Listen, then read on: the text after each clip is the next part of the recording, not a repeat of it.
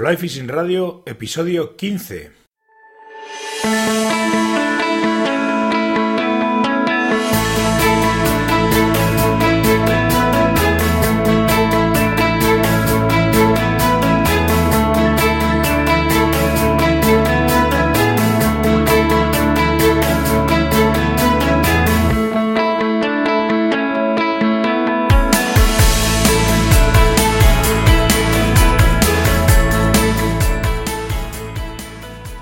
Bienvenidos a un nuevo episodio de Fly Fishing Radio, el primer podcast de pesca con mosca en español. Soy Miquel Coronado y durante la próxima media hora vamos a hablar de pesca con mosca.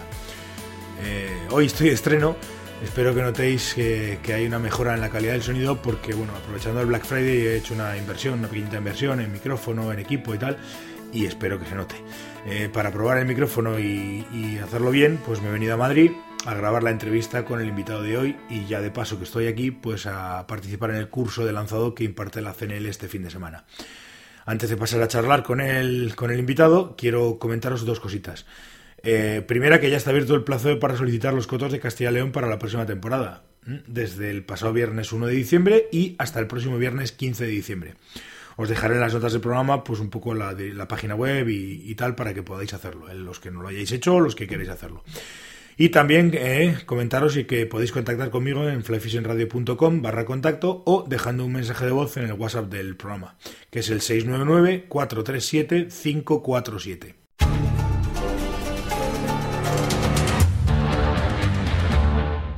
Nos hemos venido hasta Madrid para aprovechar, ya como he dicho, el, el curso de lanzado de la CNL de este fin de semana y estamos con Raúl Portés, que es instructor lanzado y actualmente el coordinador de la Comisión Nacional de Lanzado, de la CNL. ¿Qué tal, Raúl? Buenos días, ¿qué tal estamos?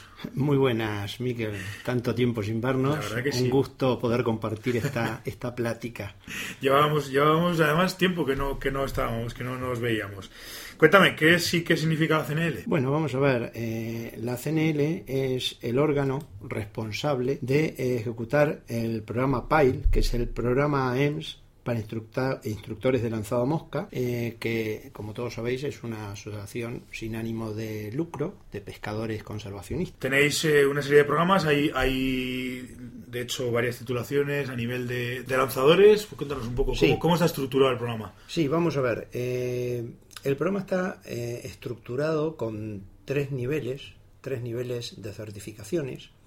Un primer nivel que es único, porque es una forma de ir preparándose, de ir perdiendo el miedo escénico a un examen, mm, realmente ser responsable de estudiar y prepararse para un examen, que es el título, el primer título de máster, que es un título por el cual mmm, certificamos a un lanzador intermedio que tiene una mmm, mecánica de lanzado básica eh, buena y que puede mmm, realizar una serie de lances de presentación y lances especiales que no haría un pescador eh, de iniciación e inclusive intermedio que no se dedique al lanzado. Uh -huh.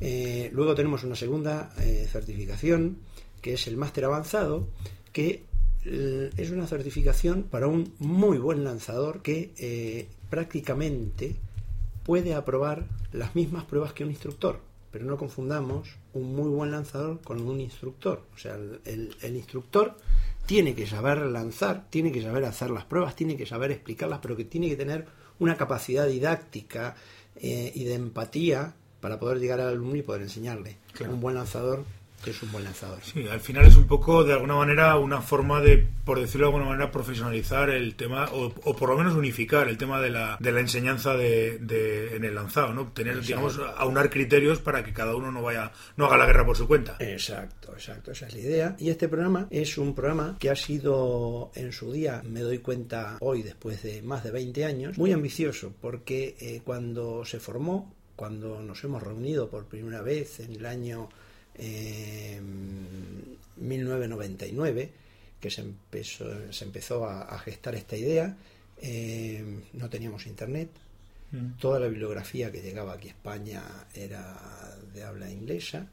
Eh, éramos mediocres lanzadores, aunque entusiastas pescadores, y eh, ha sido una andadura de autodidactas, de mucho esfuerzo, de prueba-error, de consultar con los que más sabían, pero ha sido un camino hermoso donde eh, se han podido conjugar distintas personalidades de la geografía española, o sea, gente de Asturias, gente de Navarra, Madrid, Valencia, y, y, todos trabajábamos en armonía y con un fin en común, que es aprender del lanzado y cómo enseñar el lanzado.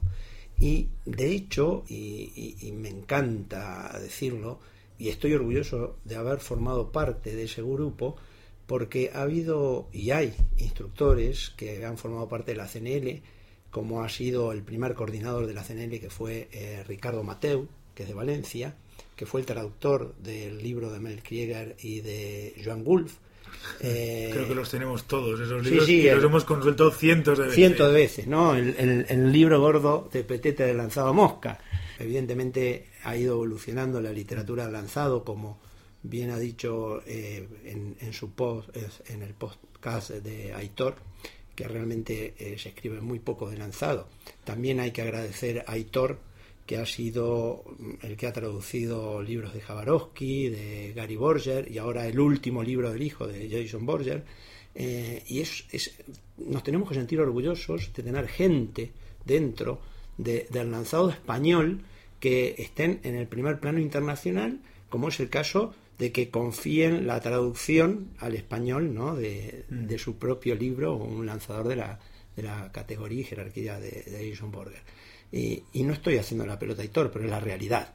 O sea, en, otros sitios estas cosas no se hablan y hay que hablarlas. Y tenemos excelentes lanzadores como Alejandro Viñuales, que es un fenómeno que hoy en día es el único roadmaker que hay aquí en España y no le estoy haciendo publicidad, pero realmente las cañas de Alejandro son cañas artesanales espectaculares cuando hoy lo que priva es lo chino, ¿no? Efectivamente. Eh, y bueno, quiero hacer porque realmente haber tenido compañeros de esa envergadura, eh, Carlos Aspiricueta, César de la Hoz, cuando Carlos Aspiricueta habla de eh, que dentro de los lanzadores están los eh, los ingenieros y los poetas, bueno, hemos tenido un ingeniero, José Antonio Jiménez, con su tema de la ingeniería y Carlos con su zen y su, y su, su poesía en el lanzamiento.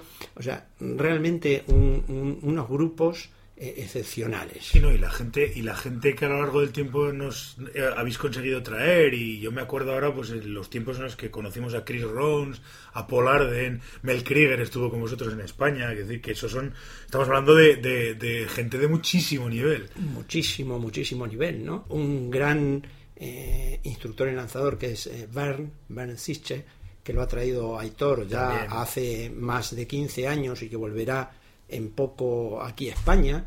Eh, vamos, que ha pasado aquí la, la, crema innata de, del lanzamiento y los instructores americanos y, europeos, ¿no? Lo hemos traído a Roberto Pagliola, el, el de la TLT, exacto, el italiano, ¿no? Eh, vamos, que han pasado personajes. Por cierto, eh, perdona que te corte, para, Que, para el que no lo sepa, la TLT era la técnica de lance total que llevaba este hombre que era una cosa curiosísima verle como, como la, la, escuela que llevaba, la técnica que, de lanzado que, que utilizaba, era una, cosa curiosísima. Algo distinto a lo que estábamos acostumbrados a ver, ¿no? del lanzado convencional.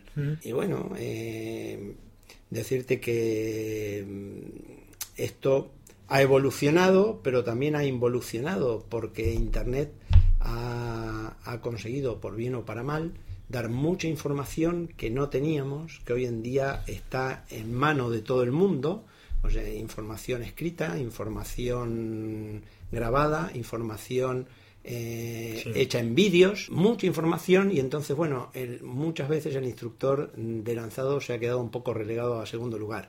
Y ya con la pesca eh, al hilo, con la pesca de perdigón, que nos ha... Sí, ahora están primando otras cosas. Sí, sí, entonces, bueno, eh, a la gente no le interesa tanto ¿no? la, clásica pesca a seca. Pero es que a mí eso me hace mucha gracia. A mí eso me hace mucha gracia porque al final hablamos de la pesca con mosca, de pescar y tal y cual, y que alguien directamente deseche, no, es que como se están poniendo, que a mí me ha pasado salir de un río, ir a entrar al río a pescar y unos tíos de, de frente saliendo, que se salen del río porque como se han puesto a seca y yo no sé lanzar, pues yo ya me voy a mi casa tío, no te estás perdiendo la mitad. yo personalmente no pesco ninfa porque no me gusta, no porque no sepa. aquí hay una diferencia. Claro, bueno, la, ventaja, la ventaja, si hablamos desde el punto de vista del pescador práctico, es que yo recuerdo, eh, yo llegué aquí a España en el año a finales del 85. He tenido la suerte de conocer a. Voy a hacer un poquito de historia, ¿no? También de mi vida de pescador. Eh, de conocer a, a Paco Gea, el que escribió el libro Moscas que pescan aquí, un excelente pescador, un excelente amigo y un extraordinario montador de moscas.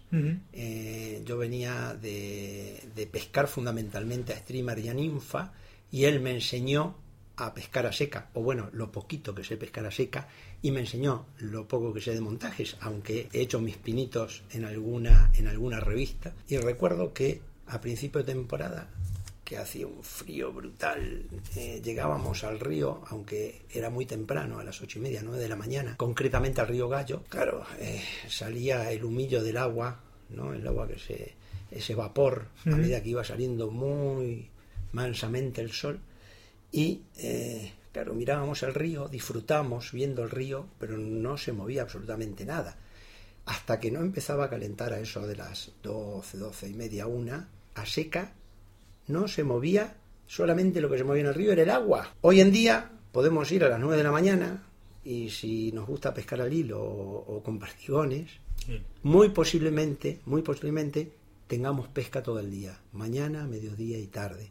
Pero bueno, eso ya es una cuestión de efectividad más que de filosofía de pesca. Pero no hace de hace dos o tres episodios que hablé con Luis Guerrero, un chico de, Sevilla, muy buena gente por cierto, eh, hablábamos precisamente del romanticismo de la pesca y que se está perdiendo un poquito. Es decir, muchas veces yo personalmente no es el tener muchas capturas, es el cómo cojo esos peces. Es decir, esa es la diferencia. Sí, sí, sí. Es mi, opinión. Es decir, no es pescar 20, sino si he pescado 3, pero que sean 3 capturas que me, que me llenen, que me, que me, que me, que me gusten, o sea, que me, que me que las disfrute, vamos, en el fondo. Y, no solo el hecho de, pescar, sino de poder disfrutar del entorno, poder disfrutar del río, poder disfrutar de los amigos con los que vamos al río, aunque a muchos nos gusta muchas veces mm. estar pescando solos, ¿no? La pesca en solitario es el momento, es ese, ese panorama general que rodea la pesca con mosca, ¿no? el antes y el después de ir a pescar. Yo recuerdo que, no, recuerdo no, me pasa hoy en día que voy a ir a pescar a un sitio que no, no tengo, que no, no conozco, que es nuevo para mí y me pasa como cuando era pequeño, cuando venían los Reyes Magos, que el día anterior estaba nervioso, no dormía. Eh, después de tantos años y a mis 60 tacos, eh, me sigue pasando lo mismo. Es la, la, emoción de saber que voy a estar con, con, los amigos, que voy a estar en el río, que voy a conocer eh, zonas nuevas y, y todo eso sigue siendo un apasionamiento que con los años no se termina. Claro, porque nos gusta pescar, que nos gusta pescar y esa, es la, parte bonita de la pesca. Y, la diferencia, perdona, con otros pescadores es que a mí me encanta la pesca y me encanta el lanzado. Y yo siempre doy, hago una, una sinonimia mm, con, el cazador y el tirador, ¿no?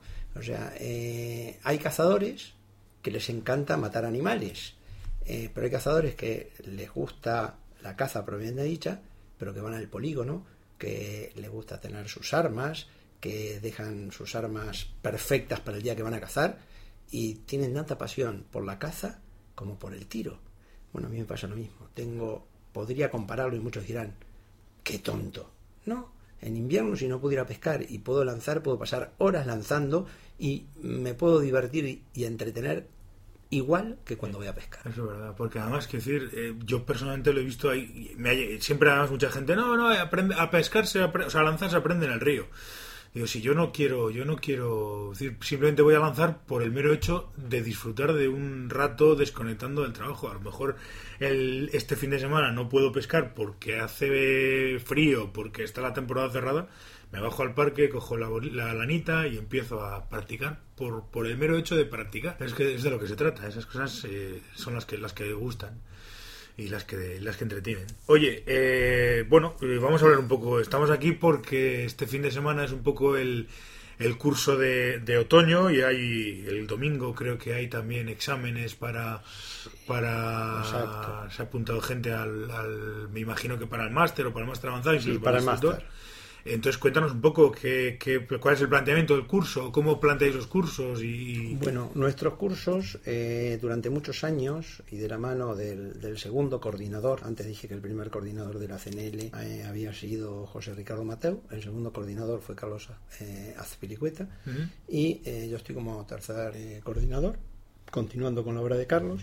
Durante muchos años se hicieron cursos modulares y hoy día hacemos eh, cursos que son en realidad clinics eh, de acuerdo a la capacidad que tienen los distintos cursillistas, adaptamos las técnicas o la forma de enseñar al lanzado de acuerdo a niveles, eh, separamos en uno, dos o tres niveles y toda esa práctica la llevamos en un desarrollo práctico.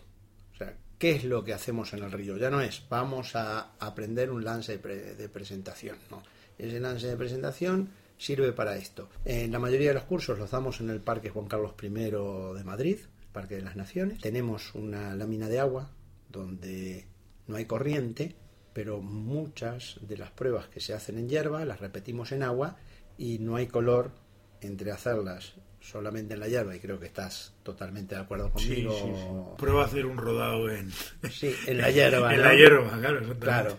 Eh, y justamente eh, hemos tenido hace cosa de un mes un, un, encuentro en el mismo Juan Carlos I donde se hizo una revisión de las pruebas eh, del PAI, las de máster avanzado y las de instructor. Hemos tenido aproximadamente unos seis u ocho alumnos. Coincidió con un curso que dio eh, Christopher Rons, uh -huh. aquí en Madrid y tuvimos la suerte de contar con la compañía de Aitor Coterón, que fue miembro de la CNL, es instructor de la CNL y de la eh, FF americana. Eh, así que hemos, hemos, pasado un fin de semana muy agradable enseñando y, compartiendo con compañeros eh, de lanzado las últimas técnicas o movimientos que se pueden hacer con una caña y una línea. Y eh, mañana tendremos un curso también tipo clinic donde se va a hablar de mecánica básica del lanzado para depurar vicios y lanzado con aplicación pura y dura a la pesca en río y a la pesca en lago. Entonces, bueno, eh, lances de presentación, eh, lances de distancia, utilización de líneas de hundimiento, eh, shooting head o cabezas lanzadoras y eh, cómo lanzar con equipos pesados, ¿no? porque no, no solamente la pesca a moscas de trucha, o sea, pescar un lucio con caña del 10 y una línea intermedia y un streamer, como decía Musky Fernando Gil, que es instructor de la CNL y que ya no, no pertenece a la comisión, decía, estoy lanzando un streamer del tamaño de un sobrino, o sea, eh, hay que lanzarlo, hay que lanzarlo. Entonces, bueno, todo este tipo de técnicas estarán presentes en este curso, que va a ser un curso con mucho frío, sí. con mucho frío, sí, o sea, las temperaturas van a bajar mucho, pero con, con muchas ganas, con mucho ánimo y, y, y, con mucha ilusión como siempre. ¿no? Claro, además eh, nos volveremos a reunir otra vez un montón de gente que hace tiempos que no nos vemos. Estará sí. Víctor que viene mañana también. Sí, sí, sí, sí. Bueno, hablando hablando, porque fíjate, eh, dijimos, bueno, vamos a echarle un poquito a la CNL, ¿no? Eh, la CNL originariamente eh, fuimos unos seis o siete pescadores a mosca, eh, éramos todos socios de AEMS Ríos con Vida, que en esa época era la asociación eh, española de mosca y salmónidos, que luego cambió a que sea AEMS Ríos con Vida, y de toda esta gente fueron quedando, como digo yo, piedras por el camino. Sí. Eh, la vida, los compromisos, cambio de aficiones, familia, estudios, eh, problemas laborales, falta de comprensión entre unos y otros, eh, las relaciones humanas son muy complicadas, muy complicadas. Bueno, hoy en día eh, realmente, realmente en activo, puro y duro, somos tres instructores de certificados y dos colaboradores que no son instructores porque no lo quieren ser, pero que son magníficos instructores sin titulación, que también me gustan mm, y creo que hay que mencionarlos, porque sería una falta de, respeto no mencionarlos, porque nos ayudan en todos los cursos que damos, que son Paquito Muela y José Manuel García, eh, y estamos en el 90% de los cursos Víctor González, Tito y Raúl Portes. ¿no? Eh, mañana no sé si puede venir Tito, porque es eh, jefe del servicio de, oncología en el Hospital de Segovia y tiene compromisos de trabajo y familiares. Pero bueno, en este momento somos, digamos, cinco que estamos llevando la CNL adelante. No sé cuánto tiempo más tendré fuerzas y ganas, pero mi, el sucesor inmediato será Víctor González, por trayectoria, por méritos, por eh, conocimientos y entusiasmo que le pone a la cosa podemos dejarlo aquí ya hablaremos más. Vale, no, si es por mí, si es por mí, podría quedarme, bueno, anécdotas de la CNL, anécdotas de pesca con gente de la CNL, con gente que no es de la CNL, bueno, eh, simplemente, ya para, si quieres, cortamos, eh, que para mí también es muy importante, en el año 2009 conseguimos eh, afianzar lazos con la FFE americana, hicimos un encuentro CNL-FFF en Segovia, eh, donde se hubo certificación y se consiguieron diplomar tres MCI, que es la, máxima categoría de instructores americanos, y eh, tres CI, todo un, logro, todo un logro, ¿no? Y eh, lo último, así ya terminamos, es que en el año 2016 vino a hacer un curso aquí en España con José Matilla, eh, un instructor de la Escuela de Melkrieger y de la Asociación Argentina de Pesca Mosca, Fernando Mosso, y aprovechó y dio el examen nuestro la CNL. Él es instructor también CI y MCI, además de la Escuela de la Asociación Argentina de Pesca Mosca.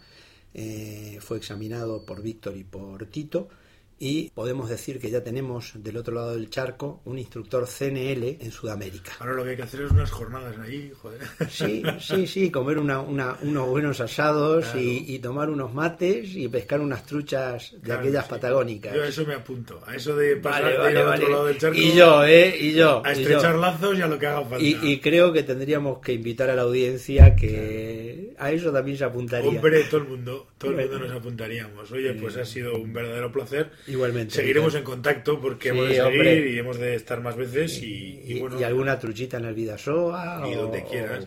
acuérdate, acuérdate aquel, aquel, aquellas jornadas de AMS que estuvimos pescando en Jaca aquel tramo de debajo de Jaca, el pedazo de bicho aquel que se te, que se te tiró a la muesca.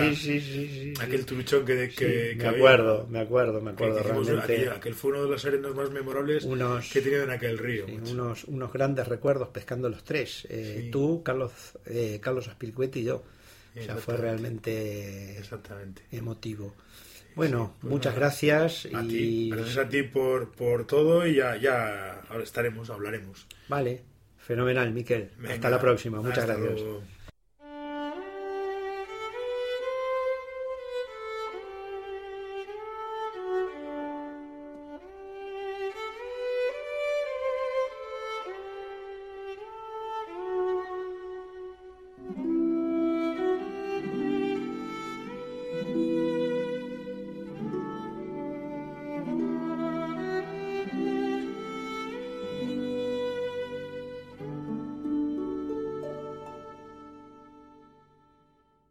Hola, ¿qué tal, Carlos? Buenos días. ¿Cómo, cómo la semana? Buenas tardes. Pues muy bien. Una semana extraña tenemos aquí en Navarra porque tenemos lo que se llama aquí el puente foral, en el cual solo se trabaja el martes y el jueves y es un poco, bueno, pues un poco loco. Yo trabajo martes y jueves, pero es poco productivo esos días. Pero bien, bien, bien. Hoy he estado lanzando un rato, hacía un viento racheado y frío intenso que molesta al final. El viento al final molesta. Molesta porque si quieres practicar determinados elementos técnicos no sabes los ajustes que haces con tu cuerpo, no sabes si, si tiene como resultado lo que esperas o el resultado es totalmente modificado por el viento. Es complicado. Entiendo por qué los escandinavos son los mejores lanzadores y, a las mayores distancias. Me voy. Y es que, claro, todos, todos entrenan en interior. Claro. Y el entrenar en interior es una gran ventaja. Una gran ventaja.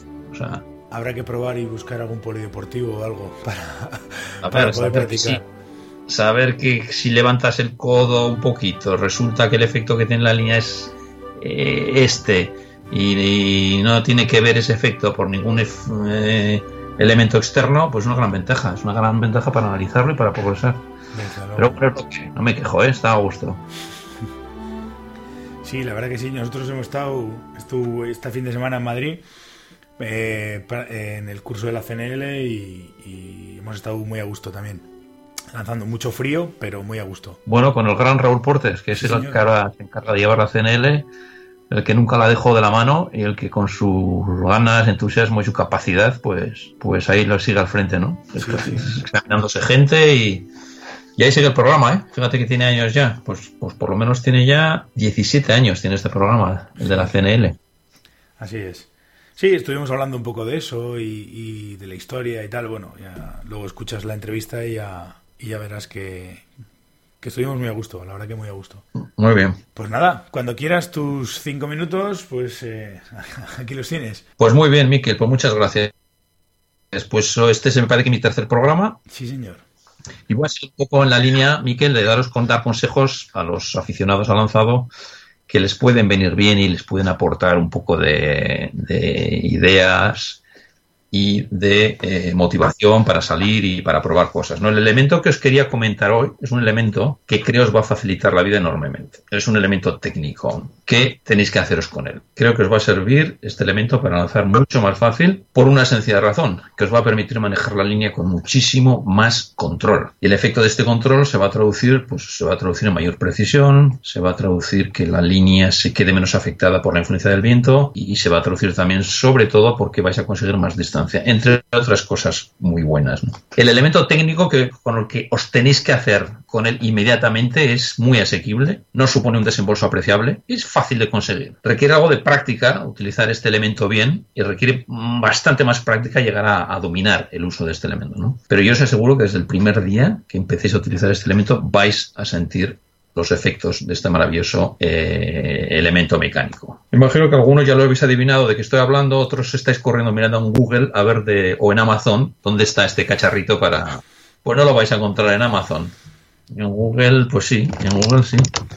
Estoy hablando de la doble tracción. La doble tracción, hemos oído todos hablar de doble tracción. Eh, muchos sabéis lo que es. Otros probablemente la utilizáis, pero todavía con poca confianza. Si todavía no la usas, si estás en el grupo de gente que todavía no la usa sistemáticamente, no pierdas más tiempo. Tienes que utilizarla, tienes que aprender a utilizarla bien. Eh, recomiendo utilizar el ejercicio de la T, un ejercicio se llama así, de la T, que aparece en mi blog, si buscáis por el ejercicio de la T lo encontraréis. Es un ejercicio muy práctico que nos permite ver claramente el efecto que produce en la línea en la tracción, ese tirón que damos con la otra mano. Como os digo, en el blog vais a encontrar mucha información sobre este elemento y, ejercicios para practicarlo. Simplemente me gustaría daros alguna, alguna de las claves. Eh, es importante que el momento de, aplicar la tracción, que la tracción termine cuando eh, justo terminamos de rotar la caña, cuando se dice que la caña se desdobla y se coloca en línea recta. Eh, ese es el momento exacto para terminar la doble tracción. Es el momento que más velocidad conseguimos con la mano y esta velocidad coincide con la máxima velocidad de la mano de la caña. se suman y conseguimos mucha velocidad en la luna, que, en, la línea, que es uno del efecto fundamental que conseguimos con la doble tracción. Otro elemento fundamental de la variable de la doble tracción es la longitud. Eh, normalmente para, no complicaros la vida, os diré que si lances largo la, la, tracción es larga y si lances corto la tracción tiene que ser corto. Y otra variable fundamental es la dirección, en qué dirección tenemos que traccionar. Normalmente decimos que tenemos que traccionar en línea con la caña. En el lanzado de atrás la caña queda estirada un poquito hacia atrás, inclinada hacia atrás. Nuestra tracción, nuestro brazo tiene que ir en esa línea en dirección opuesta. Y lo mismo en el lance frontal. Normalmente en lances largos el brazo de la tracción queda totalmente estirado eh, atravesando el cuerpo eh, hacia atrás. Y para terminar este consejo de la doble tracción, pues os voy a señalar lo que desde mi punto de vista es la mayor ventaja de llegar a dominar y controlar la doble tracción y de utilizarla siempre. Y esa mayor ventaja es que quita presión a la mano de la caña. Al añadir velocidad a la línea, lo que, lo que hacemos es que la mano de la caña, la que maneja la caña, se pueda concentrar en lo importante, que es la dirección de la línea, la dirección en la que queremos que vaya esa línea. Al tener menos presión en esa mano, porque la velocidad la conseguimos sencillamente con la mano de la, de la línea, significa, pues como os comentaba, mayor control, y sobre todo que cansamos menos la mano de la caña y eh, podemos estar más tiempo pescando, que también es muy interesante. Entonces es mi consejo, practicar la doble tracción, buscar los ejercicios que sirven para dominarla. Recordar que es fácil, es sencillo empezar a practicarla, pero eh, llegar a dominarla y sacar todo el partido que podemos sacarle a este elemento mecánico tan importante cuesta. Necesitáis horas, necesitáis práctica y cuesta algo. Y nada más, este es mi consejo de hoy. Espero una vez más que incluso en invierno nos, animemos, nos animemos a bajar al césped, independientemente del tiempo, independientemente del clima, porque, eh, pues os digo muchas veces, porque es muy divertido.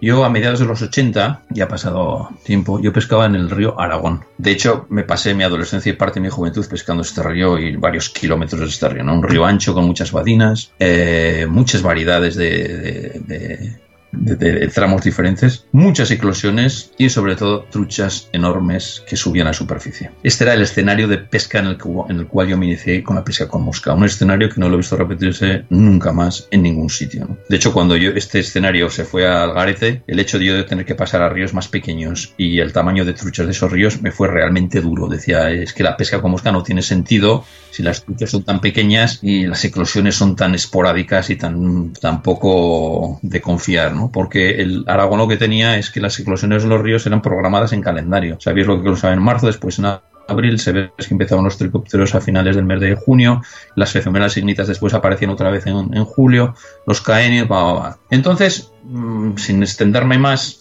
yo pescaba, solía pescar con mucha frecuencia una badina que llamábamos, por aquel entonces llamamos la badina de Walter. La bautizó Walter, mi tío, con el cual yo me inicié en la pesca con mosca y pasé años pescando. Y recuerdo una ocasión que estaba en esta badina, una badina muy ancha, la banda principal de agua iba, iba pegada a una orilla de juncos y toda esta badina acababa en una enorme corriente muy bonita. Yo me acuerdo que estaba pescando esta badina y eh, había varias truchas cebándose en superficie, sobre todo una muy grande, muy grande pegada a los juncos. No había manera ni de engañarlos, eran rechaces. Por aquel entonces ya pescábamos lo que llamábamos las minis, le llamábamos que eran pues quironómidos pequeñitos, simúlidos, eran imitaciones muy pequeñas. No había manera. No sabía lo que estaban comiendo. Entonces pues me quedé ese día frustrado porque había truchas muy grandes cebando en superficie, pero no conseguía descifrar lo que estaban comiendo porque no lo veía. Yo no sabía lo que había en superficie. La mayor cantidad de insectos, casi todos los insectos, pasaban por esa banda de agua y era imposible llegar allí. Antes de volverme a casa ese día decidí pues que tenía que coger algún insecto, pues no sé, para ver qué demonios era. Y entonces bajé un poquito de la badina y me puse en medio donde empezaba la corriente, donde la banda de agua aceleraba y de esa manera pues se acumulaban más insectos. Me puse ahí un, un poquito y logré capturar alguno. Y me di cuenta, era la primera vez que vi en que eran unos tricópteros muy, muy, muy, muy, muy, muy pequeños. Eh, más tarde me, pues me aprendí que eran unos hidroptílidos. Eran los pequeños, los más pequeños tricópteros que existen, apenas unos milímetros, 2, 3 milímetros, llegan a tener máximo 5 milímetros, y que estaban eclosionando en pupa y que justo antes de llegar a la superficie, pues las truchas los capturaban. Pero ya con las alitas casi fuera, pero sin todavía tocar la superficie, muy, muy, muy complicado y una selectividad verdaderamente selectiva. Bueno, ese día fue a casa y conseguí montar unas moscas muy pequeñitas, con unas, me acuerdo que las alas del tricóptero eran de hacker, muy cortitas, y día siguiente ahí estaba. Esperaba que se cebaran otras las truchas, aunque nunca sabes de un día para otro, cambia todo radicalmente, pero ahí estaban. Ahí estaban y me coloqué y no quería tirar a ninguna trucha para no armar ningún escándalo hasta que la trucha grande, esa grande que se estaba cebándonos en la cerca de los juncos, subiera. Y al cabo de una hora y pico de estar esperando en la badina, pues subió. Y dije, esta es la mía. Y efectivamente, al primer lance, eh, por aquel entonces los lances no eran muy largos, yo siempre pescaba con una caña de 11 pies. O sea, yo antes de pasar a las cañas de 9 pies, estuve muchísimos años con una caña de 11 pies, no sé por qué, bueno, sí sé por qué, porque me la, me la construyó un francés, Bernard Condis, y era una caña extraordinaria para mí. Y eh, un lance normal sería pues 15, 16 metros, al a la primera pasada esta mosquita la clave y la cogí. Pues una trucha, por aquel entonces las medíamos en kilos, aunque, la, aunque ya las devolvía, pero seguíamos hablando de kilos, una trucha de 2 kilos, pues esta tendría pues 45 centímetros, no recuerdo bien. Pero el hecho de hacer una pesca tan estudiada, con el, la satisfacción de haber localizado qué insecto era, la satisfacción de ir a casa y montarlo y la satisfacción de volver a cogerla, fue una experiencia de, bueno, de esas que marcan un poco eh, de qué va esto de la pesca con mosca para muchos de nosotros, ¿no? Y son situaciones que cuestan que se repitan por, por, por, muchas variantes y muchas circunstancias, pero que, que quedan grabadas, ¿eh? que quedan grabadas al cabo de los años. Y este es, este, este es mi momento, Miquel. Oye, pues muchas gracias y, nada, seguiremos en contacto. Hablamos la semana que viene, ¿no? Pues muy bien, sí, prepararé otro consejo. Venga, perfecto, Carlos. Venga, Miquel, un abrazo. Otro, hasta luego, gracias. Y hemos llegado al final del programa. Gracias a todos por estar ahí al otro lado y hacer que este podcast tenga sentido. Os pido por favor a los que me escuchéis por iTunes que me dejéis valoraciones de 5 estrellas y a los que me escuchéis por iBox me dejéis vuestras valoraciones y comentarios. Nada más, nos volvemos a escuchar el próximo martes en un nuevo episodio de Fly Fishing Radio. Hasta entonces, por todos bien y sed buenos.